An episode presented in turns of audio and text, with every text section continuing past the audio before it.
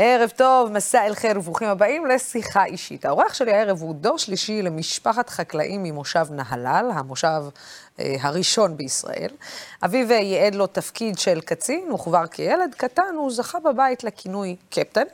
לא רבים יודעים, אבל הוא בן דודו של הסופר מאיר שלו. אחרי ששירת כחייל בסיירת מטכ"ל, החל אה, לעבוד במוסד והשתחרר אחרי 34 שנים כסגן ראש המוסד.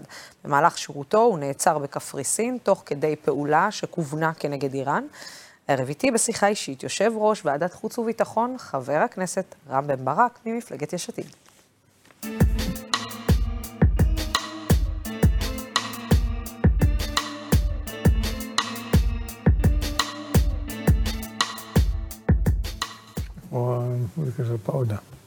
תגיד, אני חייבת לשאול אותך, רם.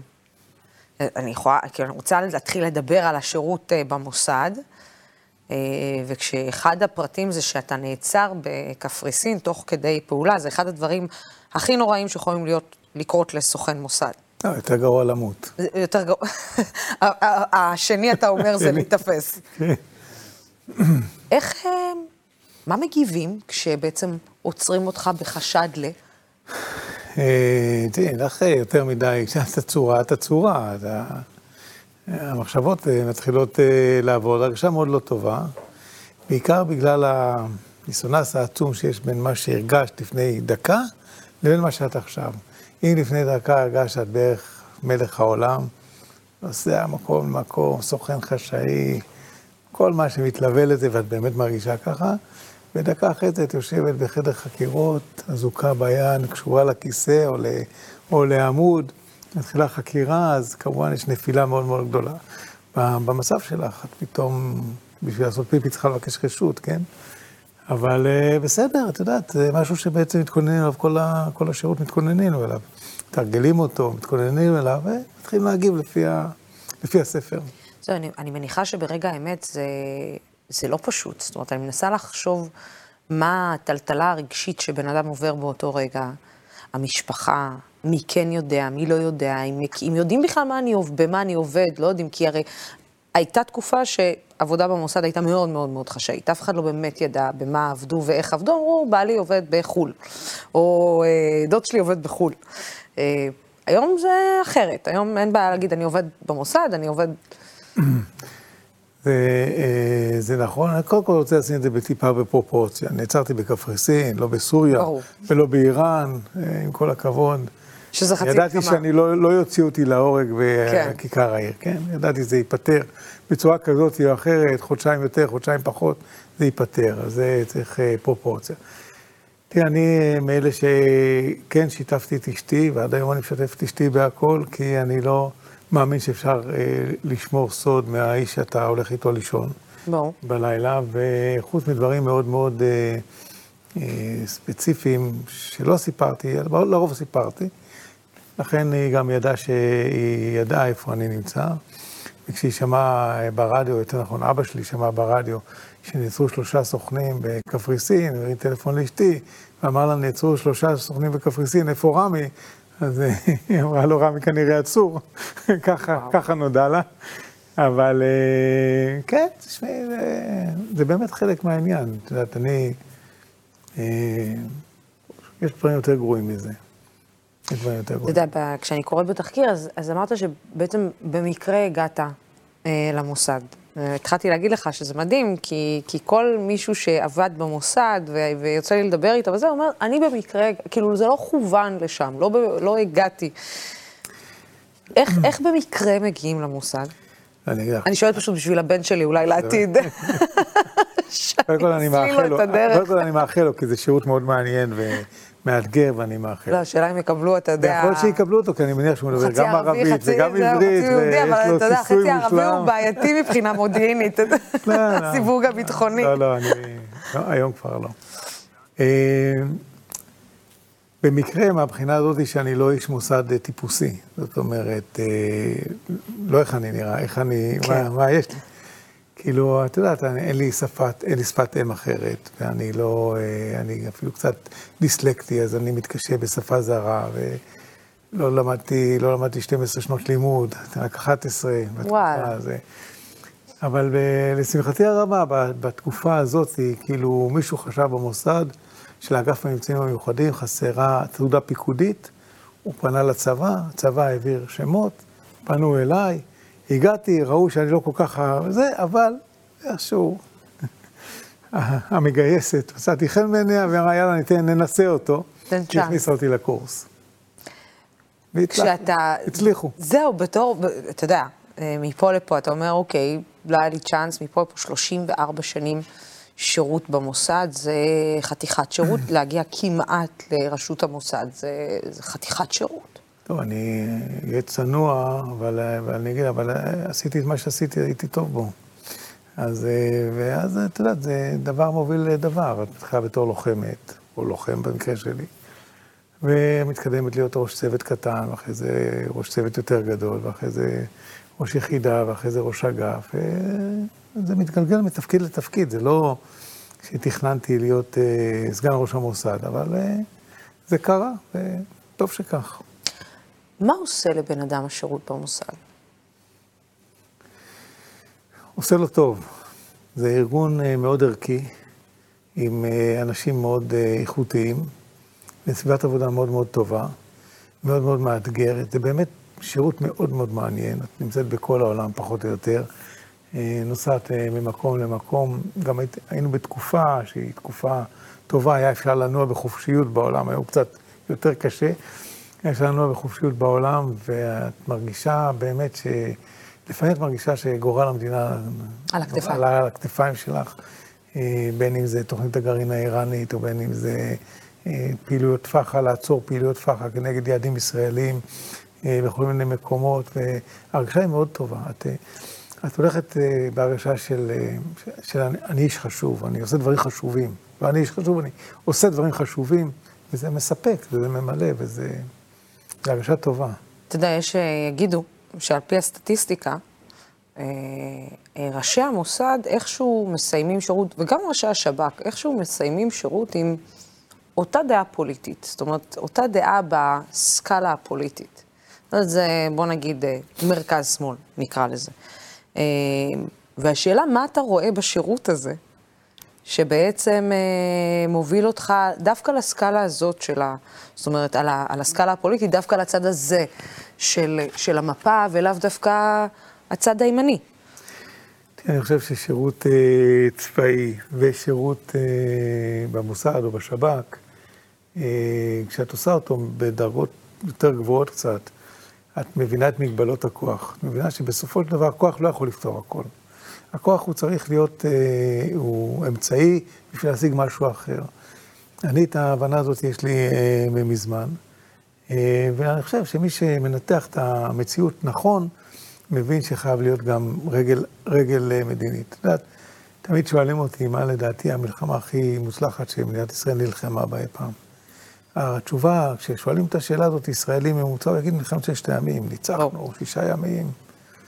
אני חושב שמלחמת יום כיפור היא המלחמה המוצלחת ביותר, למרות שהכי נהרג בה, ונהרגו שם המון, אה, המון אנשים, באמת שילמנו מחיר מטורף במלחמה הזאת, אבל הביאה שני הסכמי שלום. זו מלחמה שאני אגיד את זה קצת בציניות, שהיה שווה לשלם את המחיר בשבילה. היה שווה לשלם מחיר כל כך גדול, בשביל שבסוף יהיה לנו שלום עם מצרים, ואחרי זה שלום עם ירדן. לא היה קורה השלום עם ירדן בלי השלום עם מצרים. ולכן אה, אה, את, את מרגישה שהשתמשת בכוח, הקרבת הרבה, אבל קיבלת תוצאה שטובה לילדים שלך, לנכדים שלך וכן הלאה. ולכן אני חושב שמי שהיה במערכת הזאת, לא כולם, אבל רוב מי שהיה במערכת הזאת, יש את הסדרה המצוינת הזאת של ראשי השב"כ שמתראיינים. בדיוק באתי להגיד לך על שומרי הסף. שומרי הסף, בסופו של דבר, אנשים שנמצאים במערכת הזאת, הם מבינים שבסוף צריך את הרגל המדינית, את הרגל שתסדר את היחסים בין המדינות ככה שיהיה אפשר לחיות כאן בשקט.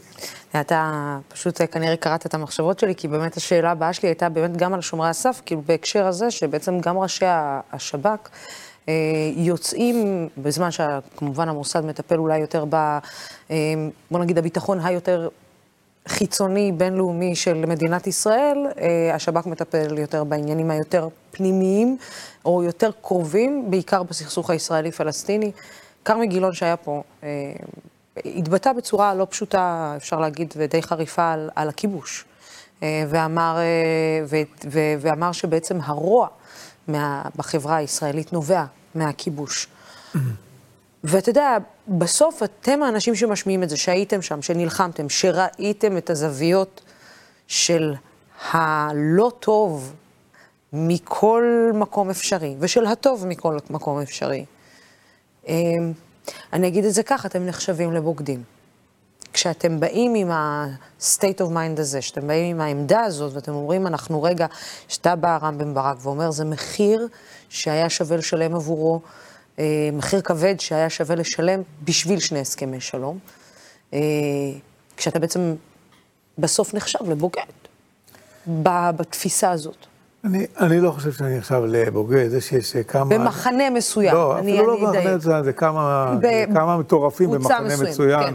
זה לא, לא מאפיין את, ה, את הימין, רוב, ה, רוב הימין, אני מקווה, או חלק גדול מהימין הוא ימין ממלכתי. זה בסדר גמור לחשוב אידיאולוגית אחרת ממני, אני מוכן להתווכח איתם, אני מוכן לנהל איתם דיון, אבל, אה, אבל הוא כל זמן שהוא נשאר ממלכתי. אה, וזה. כן, ה, ה, הסיפור הזה של, אה, של אנשים להגיע, להביע דעה, גם אני אגב חושב שהכיבוש הוא משחית, והייתי שמח שהוא יסתיים. אבל עם זאת, אני אומר שגם ה, הביטחון של המדינה הוא חשוב. ברור. וגם, וגם כשהוא יסתיים, הוא צריך להיות כזה ששומר על הביטחון שלנו. אם תשאלי אותי אם אני חושב שצריך להחזיר את בקעת הירדן, אני חושב שלעולם לא. אסור לעולם לאפשר לה, לאותה מדינה פלסטינית שתקום להיות אה, אה, עם רצף טריטוריאלי אה, למרחב הערבי העצום שבמזרח, כי פשוט השתלטו עליה מהר מאוד, כמו שקרה בעזה, וכמו שקורים במקומות אחרים. אבל האם, האם אני חושב שצריך להגיע לפתרון של אה, שתי מדינות? אני חושב שכן. האם זה יעלה לנו? זה יעלה לנו. אה, האם זה יהיה שווה את המחיר? זה יהיה שווה את המחיר. והאם הכיבוש משחית או לא? כן, הכיבוש הוא משחית. שבחור בן 18, בן 19, אה, צריך לבצע מעצרים בלילה, להיכנס לבתים של ערבים, של פלסטינים, של ערבים פלסטינים, ולהוציא אותם באמצע הלילה מהמיטה. הוא חייב לעשות את זה, כי אנחנו צריכים למנוע אם הם מחבלים להגיע לתל אביב. אבל האם זה לא פוגע בו? בוודאי שזה פוגע בו. האם זה לא מתבטא אחרי זה באלימות על הכביש? בוודאי זה מתבטא באלימות בכביש. האם זה מה שאנחנו רוצים שהילדים, האם זה מה שאני רוצה, אני כבר לא יכול להגיד הילדים, הם כבר עשו את זה. אני, זה משהו שאני רוצה שהילדים שלי יעשו בעוד איקס שנים, אני ממש לא, אני רוצה שהם יעשו דברים אחרים, אני רוצה שהם, שהם כן יתגייסו לצבא, שהם כן יהיו בצה"ל, אבל שצה"ל יהיה צבא הגנה ולא צבא ש, שצריך לרוץ אחרי אוכלוסייה. ילדים ו- ו- ונוער. ו... כן? אני לא סתם אה, בעצם אה, לוקחת, אה, פותחת את הנושא הזה, כי אני רוצה להראות לך שני קטעים, שבוודאי לא קל לך לראות שוב. דברים שאמרו עליך במשכן הכנסת, שני חברי כנסת מהליכוד, מירי רגב ודודי אמסלם. כן, תשתה מים, אני חושבת שזה טוב לפני שאנחנו רואים את הרגע הזה. חבר הכנסת רם בן ברק, לשבת. תשתוק! אתה בכלל שונא ישראל! רם בן ברק, לשבת! אני קורא לך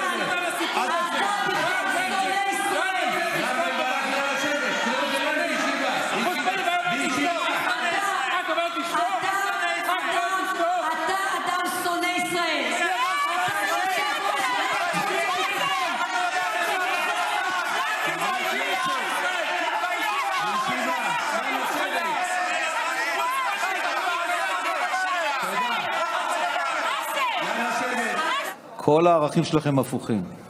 ותבדוק אותי, זה עובדות. אתם עולים לכאן, כולל אתה.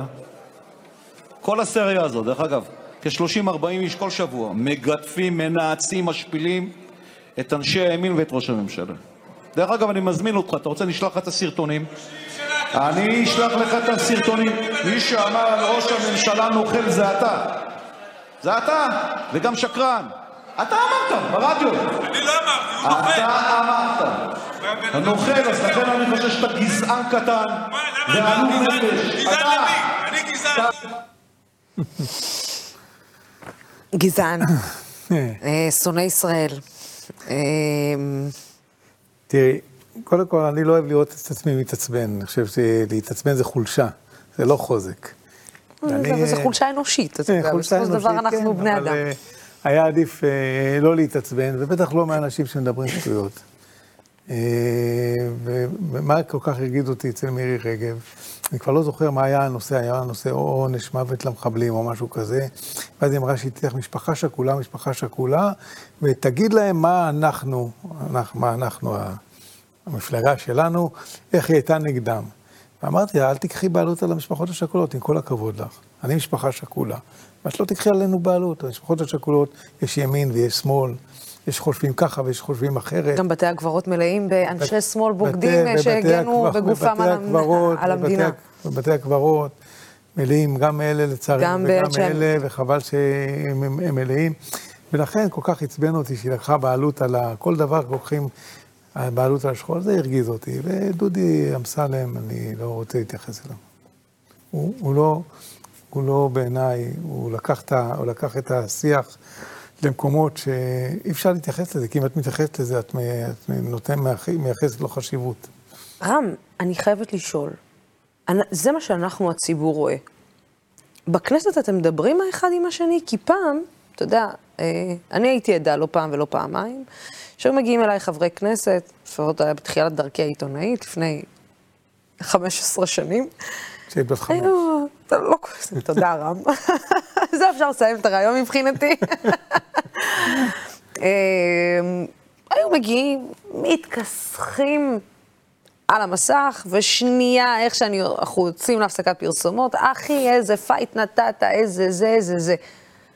אתם מאחורי הקלעים בכלל מדברים, זאת אומרת, אתה מדבר היום עם מירי רגב אחרי שהיא קוראת לך שונא ישראל? אני, יש...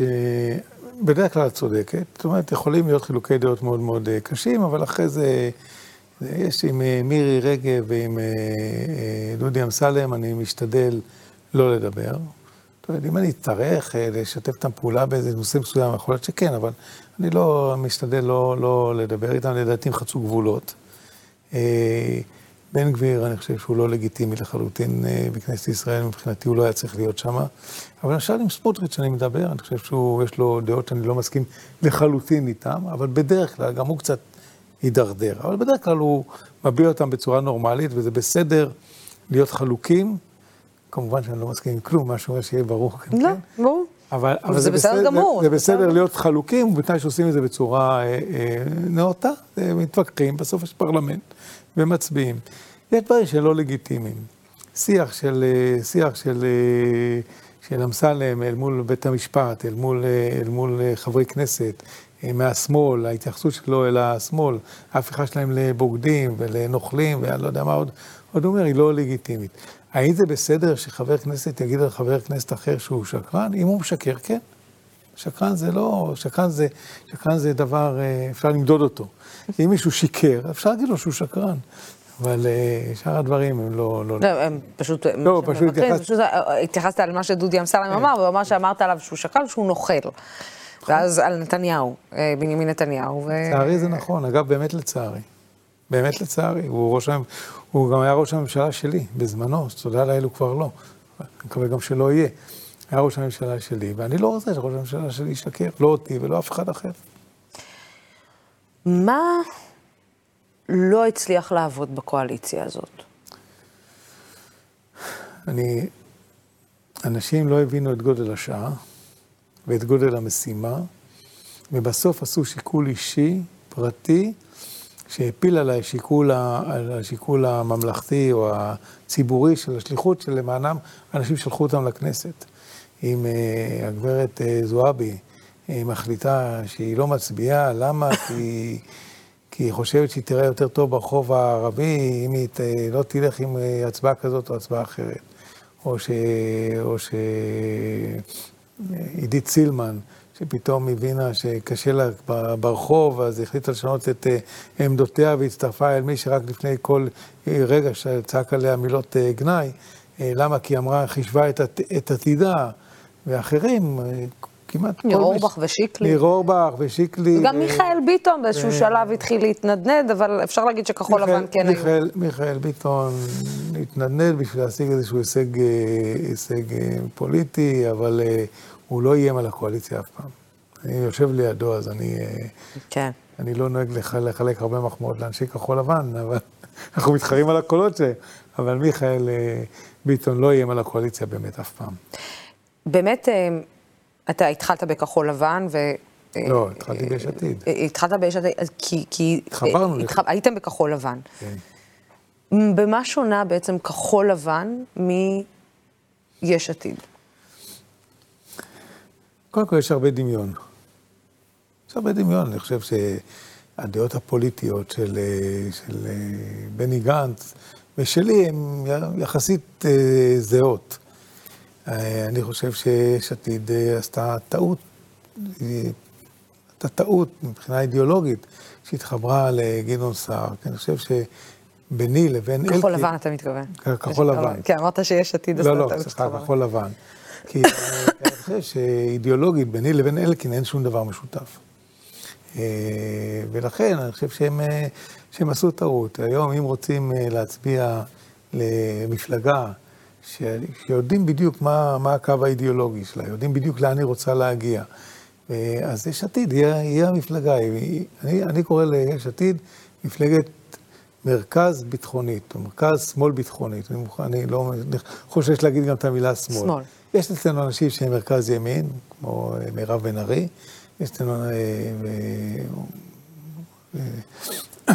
ואולי, ואולי עוד אחרים קצת, אבל בעיקרון אנחנו מפלגת מרכז, קצת...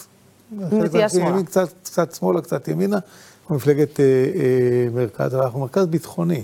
זאת אומרת, אנחנו מוכנים ללכת לפתרון עם, הפ... אנחנו רוצים להגיע לפתרון עם הפלסטינים, אבל לשמור על הביטחון. בעניין הכלכלי למשל, אנחנו רוצים להיות מדינה, מדינה אה, פתוחה וכלכלה חופשית ופתוחה ליבוא, אבל מבינים שיש אינטרסים ויש חקלאים שצריך אה, לדאוג להם, ולכן לא הכל הוא קפיטליסטי לחלוטין. אנחנו, אה, אה, אנחנו מבינים שבתי החולים צריכים להשתפר, אבל לעולם לא נפריט את הבתי חולים לגמרי, כי אנחנו צריכים שיהיה לנו אה, רפואה ציבורית טובה. לכל האוכלוסייה. אבל, אז את מבינה, כאילו, מה זה בעצם מפלגת מרכז? זה מפלגה שהיא בכל סוגיה מקבלת החלטה ל- ל- ל- לאותה, לאותו עניין, לא אומרת, לא, אני עכשיו ימין אה, קפיטליסטי, אז הכל ימין קפיטליסטי, לא. בתי סוהר, רק המדינה יש לה אחריות על האנשים, לעולם לא נפריט את בתי הסוהר, נכון? ברור. אנחנו אחראים על זה. בריאות, צריך לתת בריאות ציבורית לכולם. אתה יודע, השאלה היא, האם תצליחו לעבור את מחסום החרדים? כי ליאיר יש שם מחסום. אי אפשר, אה, לראש הממשלה יאיר לפיד, יש לציין, אה, יש מחסום. זאת אומרת, זה לא משהו ש... שיכול לבוא לו בקלות. ו- וגם הבנתם, בוא נגיד שחסרונם של החרדים בקואליציה, ומאוד יכול להיות שאם החרדים, או אחת מהמפלגות החרדיות, לפחות הייתה איתכם בקואליציה הזאת, מאוד יכול להיות שהייתם יכולים להחזיק מעמד. נכון. תראי, קודם כל אני חושב שכולם השתנו. אה, יאיר לפיד, אני מקווה שהוא לא יכעס שאני אדבר בשמו, ואם הוא רוצה לטעון אחרת, שיבוא ויטען. אבל יאיר לפיד שלפני 11 שנה, הוא לא יאיר לפיד של אה, 2022, הוא ראש הממשלה יאיר לפיד היום, הוא בן אדם שרואה את הדברים אחרת. אה, ואני חושב שזה בא לידי ביטוי בהרבה מאוד התבטאויות שלו בשנתיים, שלוש האחרונות, וב- ובמעשים שלו, לא רק בהתבטאויות. אה, ולכן אני לא רואה אה, סיבה אמיתית למה לא נוכל לשתף פעולה עם החרדים. יש דברים שאנחנו עומדים עליהם, אנחנו חושבים שהסיפור הזה של ההשתתפות בנטל הוא עיקרון אה, חשוב. האם אני, האם אני חושב, עוד משפט, האם אני. חושב שצריך בסוף להסתכל על המציאות, האם אני חושב שנוכל לעשות שינוי גדול ומחר בוקר כל החרדים ילכו להתגייס? אני מניח שלא. האם אנחנו צריכים בעקבות זה לחשוב על צורה אחרת של שירות בשירות לאומי, אזרחי, צבאי, כך שיכלול את כל האוכלוסייה? התשובה היא כן. אנחנו גם עובדים על זה, גם במשרד הביטחון עובדים על זה. אני בתור אה, יושב או. האם בני גנץ, סליחה שקטעתי אותך באמצע המשפט, אבל האם בני, אתה אומר במשרד הביטחון עובדים על זה, אנחנו רואים את הפלירטוט אה, האינטנסיבי, יש להגיד, של בני גנץ ביחד עם המפלגות החרדיות. האם בני גנץ, מב... ב... מתוך משרד הביטחון, מבין את, אה, את, ה... את עניין הנטל, ש... ש... שוויון בנטל, שאתם לא מוכנים לוותר עליו, והאם בני גנץ כן יוותר למען החרדים, למען התקרבות של החרדים אליו? לוסי, ברשותך, אני לא רוצה לדבר על בני גנץ. אני רוצה לדבר על זה שאנחנו מבינים היום שהשירות הוא משהו שצריך לכלול את כולם, את הערבים, ואת החרדים, ואת היהודים, ואת הנשים ואת הגברים. אה, ואנחנו מבינים שבשביל שזה יקרה, צריך לעשות איזשהו שינוי. כמובן שהשירות הצבאי צריך להיות לו עליונות על, על, שאר, ה, על שאר השירותים האחרים. אנחנו לא. צריכים לאפשר. בחור אה, ערבי מחיפה או מכפר מנדא, שיבוא ויגיד שהוא רוצה להיות טייס, לאפשר לו, לאפשר לו להיות טייס, אבל באותה מידה אנחנו צריכים לשכן שלו, שאומר, אני, קשה לי כי יש לי משפחה בעזה או בירדן, לאפשר לו לעשות שירות אחר. אנחנו צריכים לפתוח את הכל לכולם. הצבא יהיה לו את הבחירות לבחור את מי שהוא רוצה. אני מאמין שבצורה כזאת יהיו מספיק אנשים שיתגייסו לצבא, ונוכל לאפשר לאחרים לאפשר, לעשות שירות של שנתיים חובה אחר. צריך לבנות את זה. מי שישרת בצבא, יהיה לו זכויות, לא זכויות, יהיה לו, אה, איך אומרים את זה? יהיה לו... אה, הטבות. הטבות נוספות, כי בסוף הוא מסכן את החיים שלו. הוא גם ישרת עוד שנה יותר. השנה הזאת תהיה בקבע כולה. וזה יאפשר לו גם אחרי זה לימודים בחינם, ואנחנו נבנה מערכת כזאת שתטיב עם מי שישרת בצבא, כי הוא מסתכן גם. אבל בסוף, אם בחור חרדי מבני ברק רוצה לשרת במגן דוד אדום, באזור המגורים שלו, בשביל לשמור על האורח חיים החרדי שלו, צריך לאפשר לו את זה.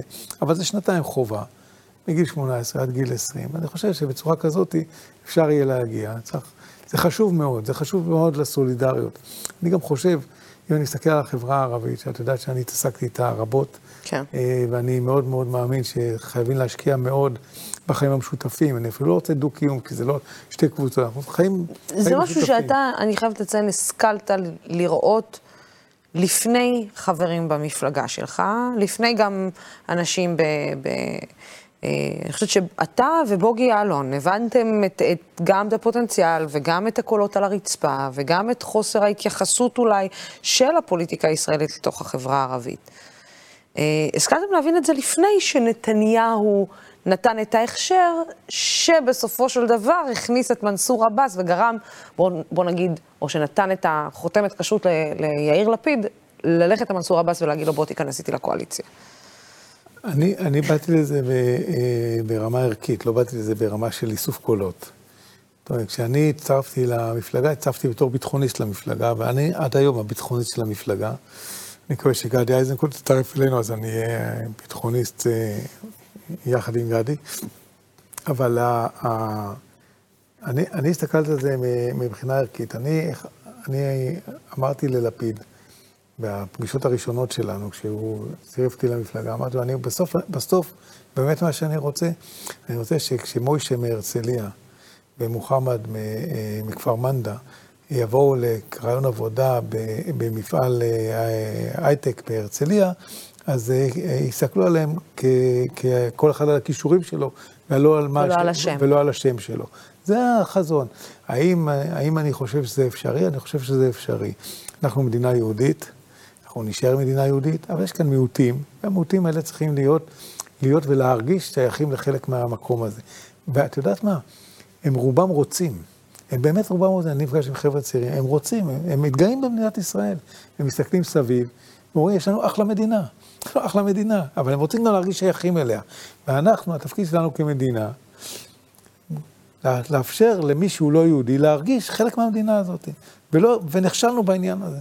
נכשלנו כי היה לנו אינטרסים אה, פוליטיים, שהיה לנו טוב ההרחקה הזאת, היה לנו, זה, זה טוב, זה, זה, זה נותן לך שליטה, זה, את יוצרת יריבויות, את מתלכדת סביב מנהיג.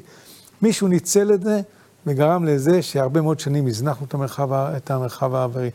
הערבי. לא סתם יש שם אלימות, לא, לא, לא סתם את נכנסת לכפרים ערבים, את לא רואה מגרש משחקים. זה נורא. זה נורא ואיום, וצריך את זה לתקן, ואפשר לתקן את זה. אני חושב שמנסור עבאס, וכאן אני כן מרשה לעצמי לפרגן למפלגה אחרת, מנסור עבאס עשה דבר גדול.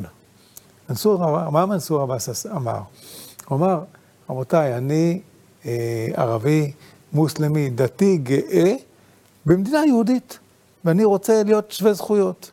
ובשביל זה אני צריך להיות בקואליציה. שקוראים לו תומך טרור. מה? שקוראים לו תומך טרור. זה דבר איום ונורא. תומכי טרור יושבים בכלא. תומכי טרור. אם מישהו חושב שמישהו תומך טרור, ייקח אותו לבית המשפט, נשים אותו בכלא. בין אם הוא יהודי ובין אם הוא ערבי.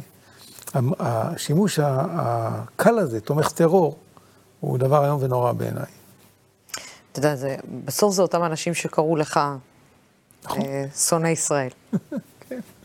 טוב שלא קראו לי תומך טרור, אבל גם זה קרה דרך אגב. באמת? כן, היה לי את הסיפור עם, ה... עם העוזרת שלי, עם... אה, שמתפללת במסגד אל-אקצא, וגם עשתה, בעיניי טעות, היא הצטרפה שם על איזשהו קורס, הטעות הייתה שהיא לא עדכנה אותי. לא עדכנה אותך. לא עדכנה אותי, גם הקורס הזה היה, באמת היו לו אינטרסים לא רק, אה, לא רק תיירותיים, כן? אה, הופעל עליי לחץ אדיר, כאילו, לפטר אותה, ובסדר, אני לא, אני שוחחתי איתה. אין לי שום ספק בכוונות שלה ובמי שהיא, ולא לא פיטרתי אותה. עד כמה קשה לנהל שיחה כזאת מה? עם, ה, עם העוזרת? עם ליניר? קודם כל היא בחורה מבריקה, עורכת דין, גדלה ברמלה. אה, יפהפייה, אבל זה לא שייך. אה, לא, זה לא היה קשה, כי היא, היא הלכה בתמימות, והיא היא, אישה דתייה. היא אישה דתייה, וזה בסדר גמור. והיא, היא לא ביררה מספיק, היא, היא, לא, היא לא שקלה מספיק את זה שהיא, שהיא עוזרת פרלמנטרית של חבר כנסת, שהוא גם, שהוא גם אה, אה, ראש ועדת חוץ וביטחון. הייתה צריכה לחשוב קצת יותר רחב, וגם קצת הפילו אותה בפח, את יודעת, אומרים בואו תעשי קורס ל... למדים שאנחנו מדברים עליה, אבל לא משנה. בואי תעשי קורס להדרכת תיירים באל-אקצא, אבל הקורס הזה היה מנוהל על ידי אנשים שהם באמת אה, תומכי טרור. ולכן זו הייתה טעות, אבל בסדר, מותר, מותר לאנשים לטעות. זה לגיטימי לטעות, כולנו טועים. תלוי אה, מי טועה ומאיזה צד אה, של, ה, של, כן. של, של, המ- של הספקטרום. אבל אני רוצה כן לשוחח איתך על, אה, על השירות שלך הצבאי, בסיירת מטכ"ל. אה, אני אחזיר אותך רגע. אה, שנת 1980, אני אספר גם לצופים, לקחת חלק בהשתלטות על חמישה מחבלים בפיגוע במשגב עם. אני רוצה שנראה קטע קצר על אותו אירוע ונדבר על. זה. אם אין דחייה, תוך חמש דקות פורצים. קודקוד ענבל. מנהלים משא ומתן, אבל בסוף אנחנו נפרוץ ונשתלט על האירוע. זה ברור לנו, זה מובן מאליו. אנחנו לא נכנעים לתכתיבים, ויש תכתיבים כאלה ואחרים של מחבלים. אנחנו בסופו של דבר נגיע להשתלטות בכוח. קודקוד עם בעל, כאן משנה. משנה, כאן דיבור שתיים.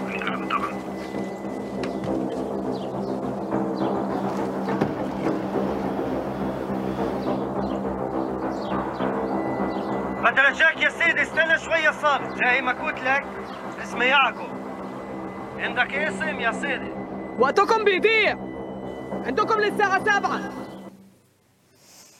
אתה זוכר את היום הזה?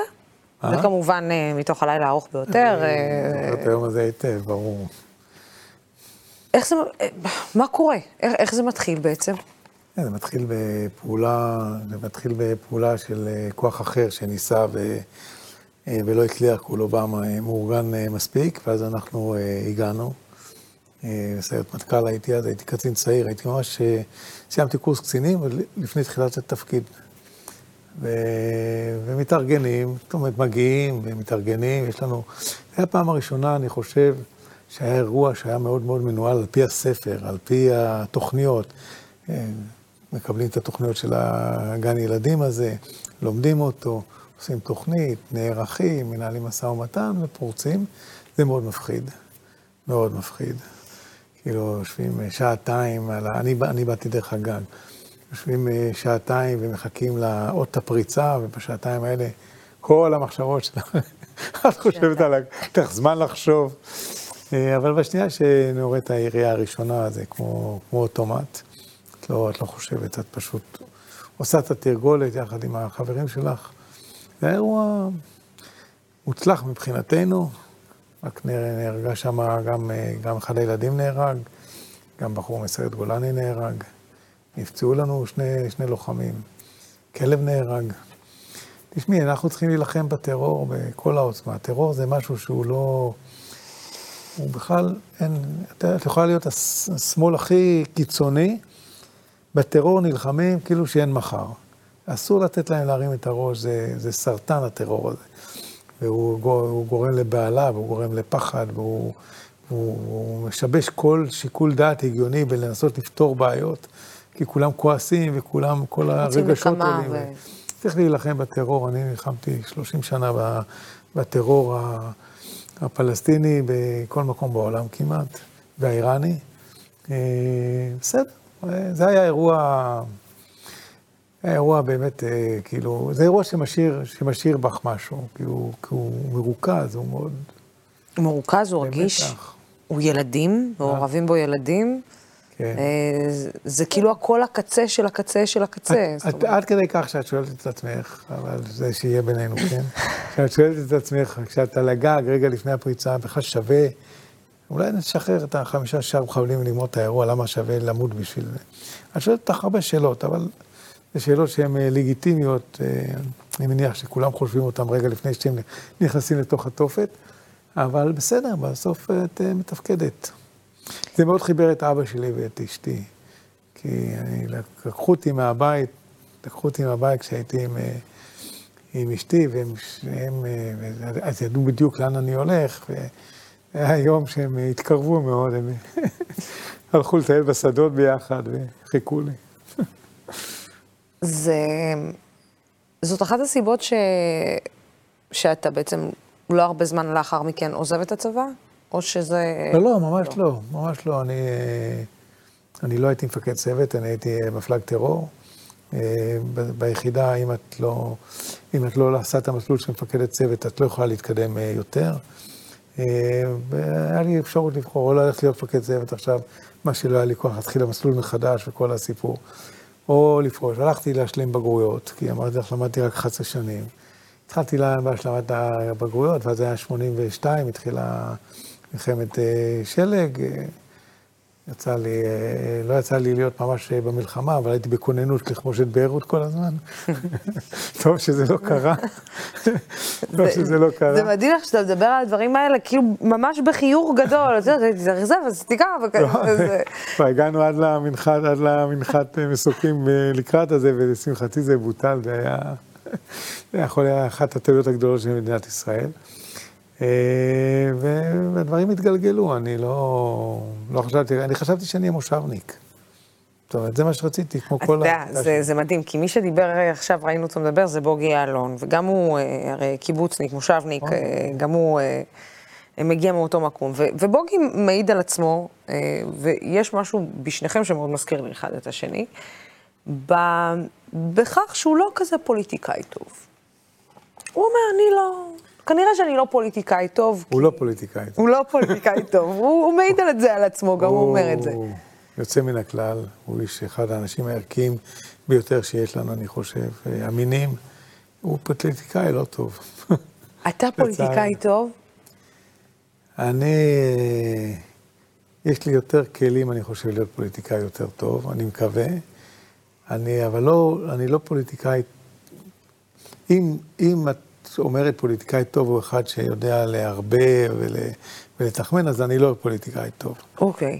אני חושב שאני, אה, יש לי תכונות שעוזרות לי, עוז, עוזרות לי, אולי בגלל האישיות שלי, אני, אני לא אוהב כל כך לדבר על עצמי, אבל הן עוזרות לאנשים להתחבר אליי. וזו תכונה של פוליטיקאי חשובה, אני חושב. ואני חושב שאני, אני חושב שאני מצליח לא רע בינתיים. בינתיים. בינתיים. בפוליטיקה של היום, ואיך שהיא מתנהלת, אה, זה משהו שכשאתה חוזר הביתה, יש רגעים שאתה אומר לעצמך, בתור המושבניק, אה, שיכל שיהיו לו חיים כיפים במושב, בסבבה, כמו שאומרים, לשמוע את כל הצעקים מבחוץ, תן לי לשמוע את השקט שלי בתוך אה, ציוצי הציפורים וקרקורי התרנגולות, והכל טוב. בסופו של דבר, אתה חוזר הביתה מ... הרבה מטען, הרבה מטען. קודם כל זה קשה, כאילו, אני גם, גם גר בצפון, וכל נסיעה שלי לירושלים זה שעתיים, אה, ואני מתעורר בדרך כלל בשש, שש ועשרה בבוקר, אני שותה קפה עם חלבה תמיד, כל בוקר, ואז אני הולך לתת אוכל לסוסים, ועושה ככה סיבוב בחצר לראות שהכל בסדר, ואז אני נכנס ומתחיל להתארגן. אה, וזה כל בוקר קשה, כי את אומרת, מה, אני צריך את השטות הזאת. אבל אה, אני חושב שאני יותר מדי שנים התרגלתי, ל... התרגלתי לקום ולעשות משהו. והיה לי קצת אה, קשה לשבת בנהלל וליהנות מהפנסיה ולראות שהמדינה שלי משתנה לי מול העיניים. זה, זה לא משהו שהייתי יכול לחיות איתו בזה. להגיד לך שאני נהנה כל יום? לא, אני לא נהנה כל יום. להגיד לך שמעניין לי? כן, מאוד מעניין לי. האם אני חושב שיש לנו יכולת השפעה? כן, יש לנו יכולת השפעה, ואני מקווה שאנחנו נצליח לשנות את הכל. אתה יודע, בכל זאת אני אשאל אותך, אה, מתוך ה... אה, האיפור שלכם, מקרא לך אהבה, אה, כן, בתור איש מוסד אתה אמור לדעת מה זה להתאפר, אתה יודע, אני לא רוצה להיכנס למבצעים כאלו ואחרים, אבל איך תדע? אה, אני אשאיר לצופים שלנו לדמיין. אני כן רוצה לשאול אותך, אתה יודע, בסוף אתה פוליטיקאי ויושב מולי פוליטיקאי, ואתה אומר שאתה פוליטיקאי טוב. אפשר להגיד שהממשלה הזאת, אה, היא לא השאירה רושם טוב על האזרחים. בואו נגיד בשנה. אה, יכול להיות שהיה רצון טוב, אבל הרושם שנשאר, עם עליית מחירים, עם חור מאוד גדול לאנשים בכיס, עם יציאה מקורונה וניסיון להרים את הראש, ואז כמובן המלחמה, ויש מלא סיבות, יש את המלחמה עם רוסיה ואוקראינה, ו, וה, והמשבר בעקבות הקורונה, המשבר הכלכלי וכו', ועדיין, רם, מדינת ישראל היא לא מדינה ענייה. וזה שיש כאן ילדים שהולכים לישון רעבים, וזה שאנחנו מדברים על עלייה במחירי הלחם, וזה שאנחנו מדברים על אה, עלייה במחירי הדלק, וזה דברים שהממשלה הזאת יכולה לעצור. זאת אומרת, זה לא משהו שהממשלה לא יכולה לעצור. אתה אומר, בסוף רושם טוב, אתה לא משאיר על האזרחים, שבוא נודה על האמת, רם, מעניין אותם לדעת מה השורה התחתונה בחשבון בסופר. ובצדק מעניין אותם הדבר הזה. אני לא, אני לא מזלזל בזה.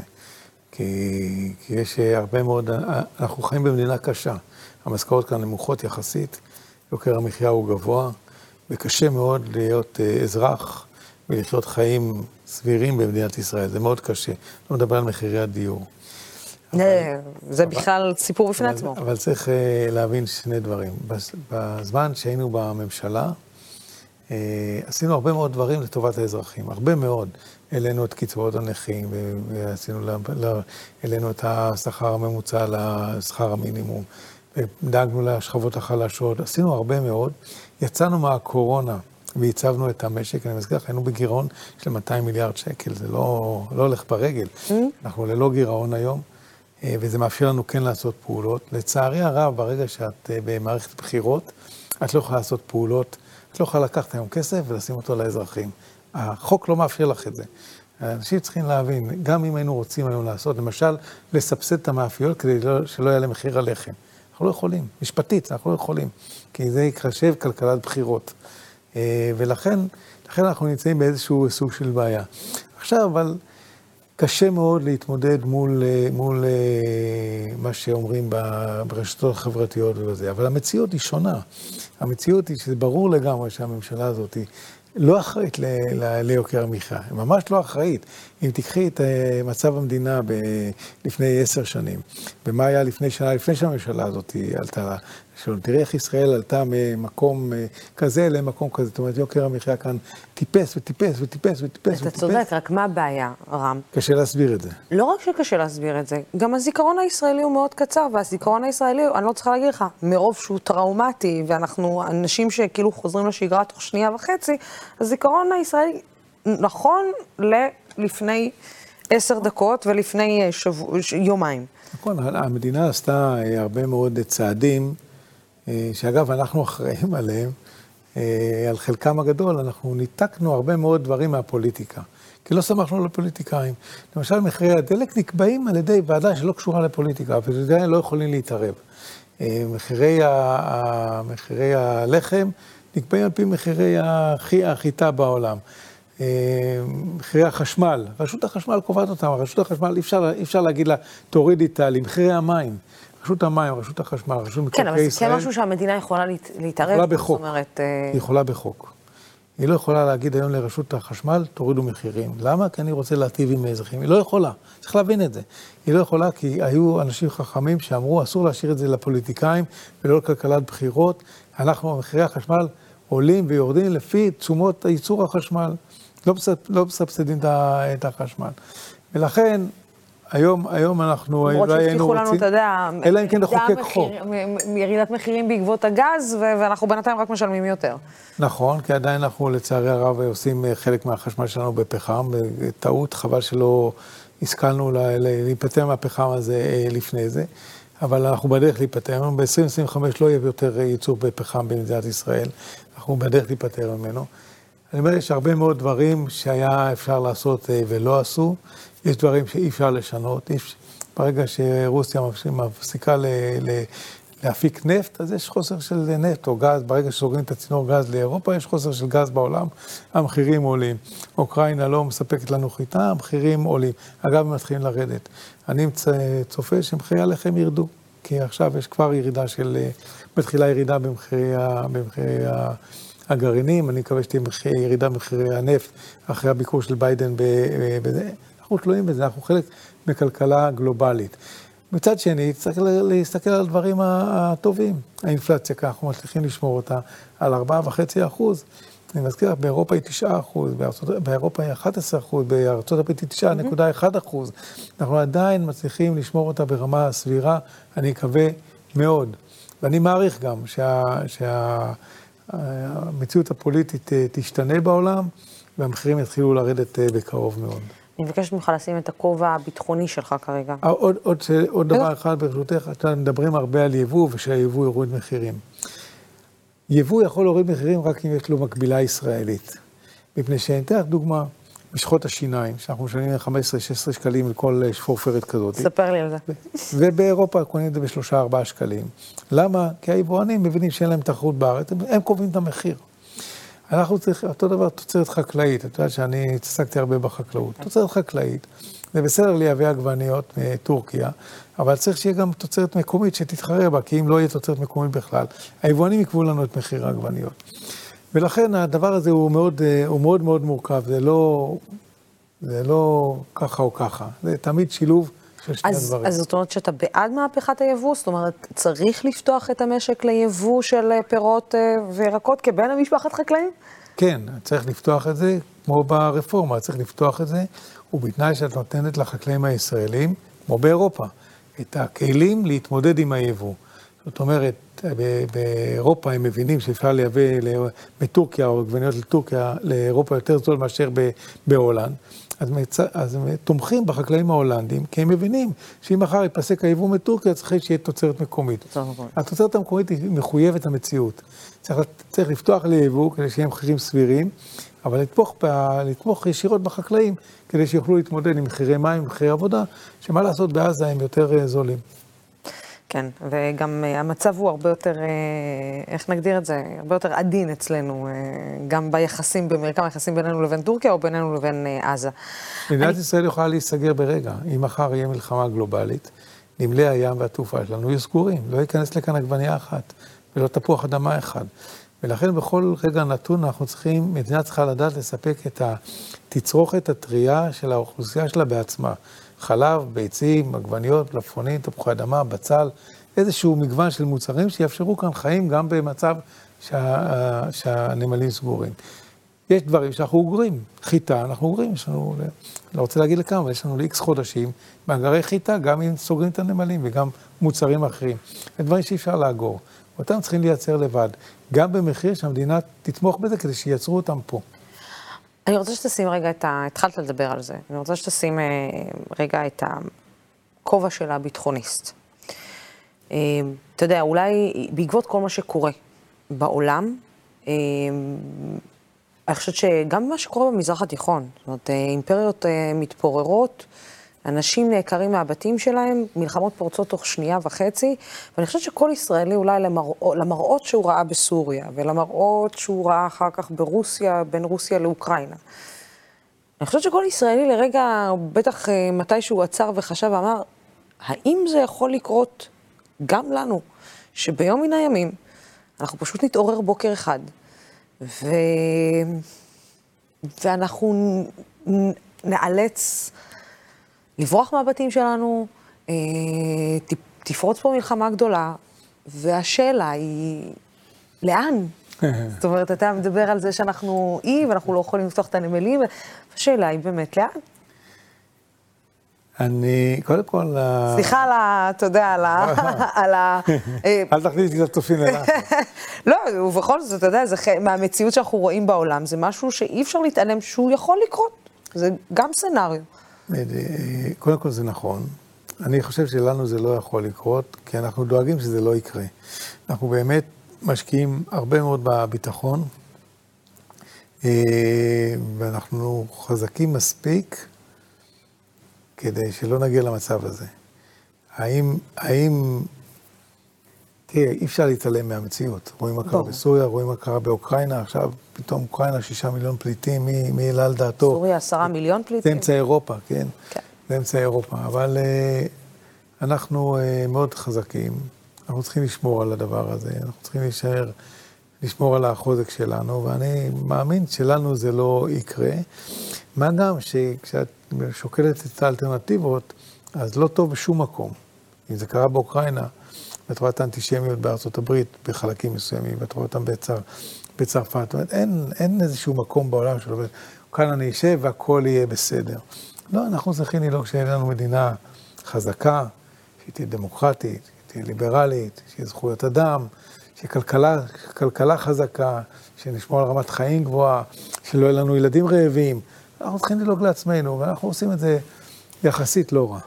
אז אה, בין היתר, היית המנכ"ל אה, אה, המשרד אה, למודיעין וגם מנכ"ל המשרד לנושאים אסטרטגיים.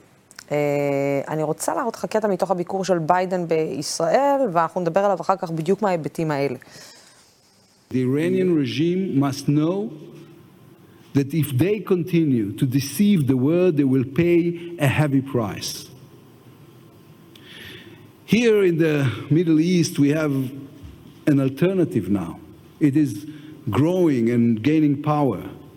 We are creating an alliance of moderate countries that believe in peace, that believe that our children deserve the opportunity to live a better life from here, from Jerusalem, the eternal capital of the state of Israel, you will travel to Saudi Arabia.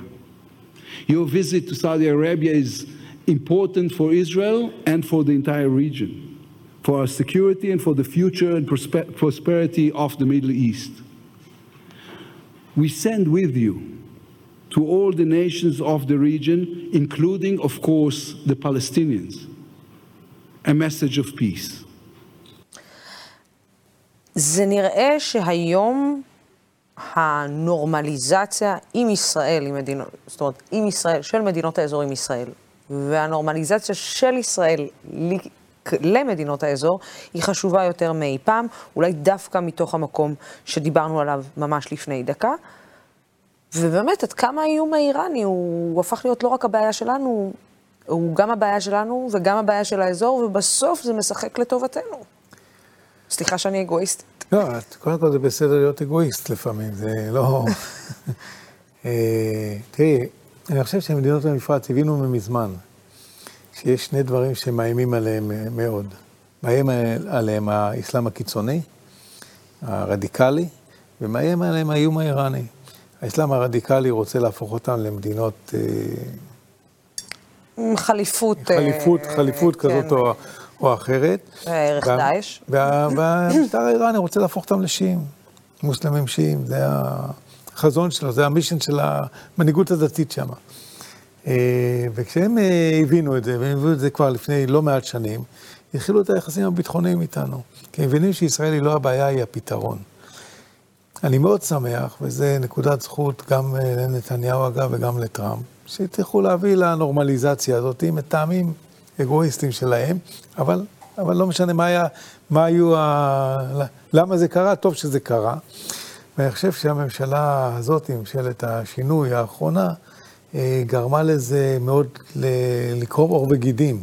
זאת אומרת, זה כבר לא היה ביטחוני, זה כבר היה כלכלי ותיירות וטיסות ו- וזה, ו- ולאט לאט, את יודעת, החשוב הוא באמת שהעמים יבינו שזה כדאי, כדאי לאנשים, לא הממשלות, האנשים, זה מה שלא הצלחנו לעשות עם מצרים. וברגע שהדבר הזה קרה וקורם עור וגידים, זה יכול להתחמם ולהתחמם, והיום בהחלט הברית הזאת היא ביטחונית מאוד מאוד חשובה לנו, וגם כלכלית, וגם שווקים, וגם השקעות, אה, ואני מקווה שזה ימשיך. ומה שאמר אה, ראש הממשלה הוא מאוד מאוד אה, חשוב. אני חושב שאם היינו יודעים להגיע ל- ליכולת להגיע לפתרון עם הפלסטינים, זה היה מאיץ את זה מאוד בהרבה מאוד מובנים. אני חושב שמי שחושב שאפשר יהיה להתעלם מהפלסטינים הוא, הוא טועה, זה תמיד יהיה איזשהו משהו שיפריע לזה להיות לגמרי נורמלי. אה, אבל אני לא צריכה להגיד לך שהממשלה האחרונה די, די, אתה יודע, חרתה את זה על הדגל. אנחנו עם הפלסטינים הממשלה האחרונה לא... לא, לא מתעסקים. עם העניין הסוגיה הפלסטינית אנחנו לא מתעסקים, לא ואני לא צריכה. להגיד לך שזה סתירה שהיא מצלצלת בפנים בכל פעם מחדש, כי המציאות גדולה יותר מאשר הצהרות. חד משמעית זו הייתה הבעיה של הממשלה הקודמת, כי היא ממשלה שנבנתה מימין קשה לשמאל קשה, ממרץ לימינה. לא יכול להיות יותר ימינה מזה ולא יכול להיות יותר שמאלה מזה. אה, ו- ולכן היינו חייבים להתפשר. כי המשימה הייתה באמת להציל את הדמוקרטיה הישראלית. זאת הייתה המשימה. אמרנו, אוקיי, אנחנו נדחה את זה, ממילא זה לא קורה. גם כי, ובוודאי ובוודאי זה לא יקרה עם ממשלת ימין, אז בואו נדחה את זה ולפחות נטפל בחברה האזרחית. אני חושב שזו החלטה מאוד נכונה. להגיד לך שאני הייתי, לא הייתי רוצה שיהיה כאן ממשלה שתהיה מורכבת מ- אה, ממרכז, שמאל, מרכז ימין קצת, מרכז שמאל קצת, שתדע לייצר את, ה, לייצר את, ה, את הדבר הזה שנקרא לתת לפלסטינים, להיפרד מהפלסטינים בצורה ששני הצדדים יהיו מרוצים ממנה, מאוד הייתי רוצה. אם, אם רוצים שזה יקרה, אנחנו צריכים מרכז שמאל חזק במדינת ישראל. זה משהו שנפתלי בנט היה מסוגל להבין אם הוא היה ממשיך להיות אה, ראש ממשלה? אני מאמין שכן. אני מאמין, נפתלי בנט אמר את זה במו פיו, הוא אמר, כשאתה מתיישב על הכיסא הזה, אתה פתאום מבין שיש דברים שצריך לטפל בהם אחרת. לא הכל כוח. תראי, אחד הדברים, ה... באמת, שאני מוריד את הכובע כלפי הממשלה, ואמרתי את זה לנפתלי בנט, ואמרתי את זה לבני גנץ, שר הביטחון, ואמרתי את זה ליאיר לפיד, ראש הממשלה, כשהוא היה שר חוץ וחבר קבינט. מתוך תפקידי כיושב ראש ועדת חוץ וביטחון, בפגישות שהם היו אצלי, אני אמרתי להם, אם, אם יש משהו אחד שאני גאה בכם, זה שידעתם גם בגל ה- גל הטרור הנוראי שעברנו, עם הרציחות, עם הגרזנים, את זוכרת, זה היה לא פשוט להיות פה. גם בתוך גל הטרור הזה, לשמר את אלה שלא מעורבים ולתת להם להמשיך לנהל חיים נורמליים, להביא פועלים מעזה, לתת ל, ל, ל, לעובדים הפלסטינים להיכנס לישראל, לא לעשות סגרים. זה תעודת כבוד לממשלה הזאת, כי זו ממשלה שמבינה שאיכות החיים והחיים עצמם של מי שלא מעורב בטרור, אסור שייפגע בגלל הקיצון. אנחנו צריכים להפסיק להגיע למצב שקיצונים מנהלים אותנו. לא קיצונים יהודים ולא קיצונים ערבים.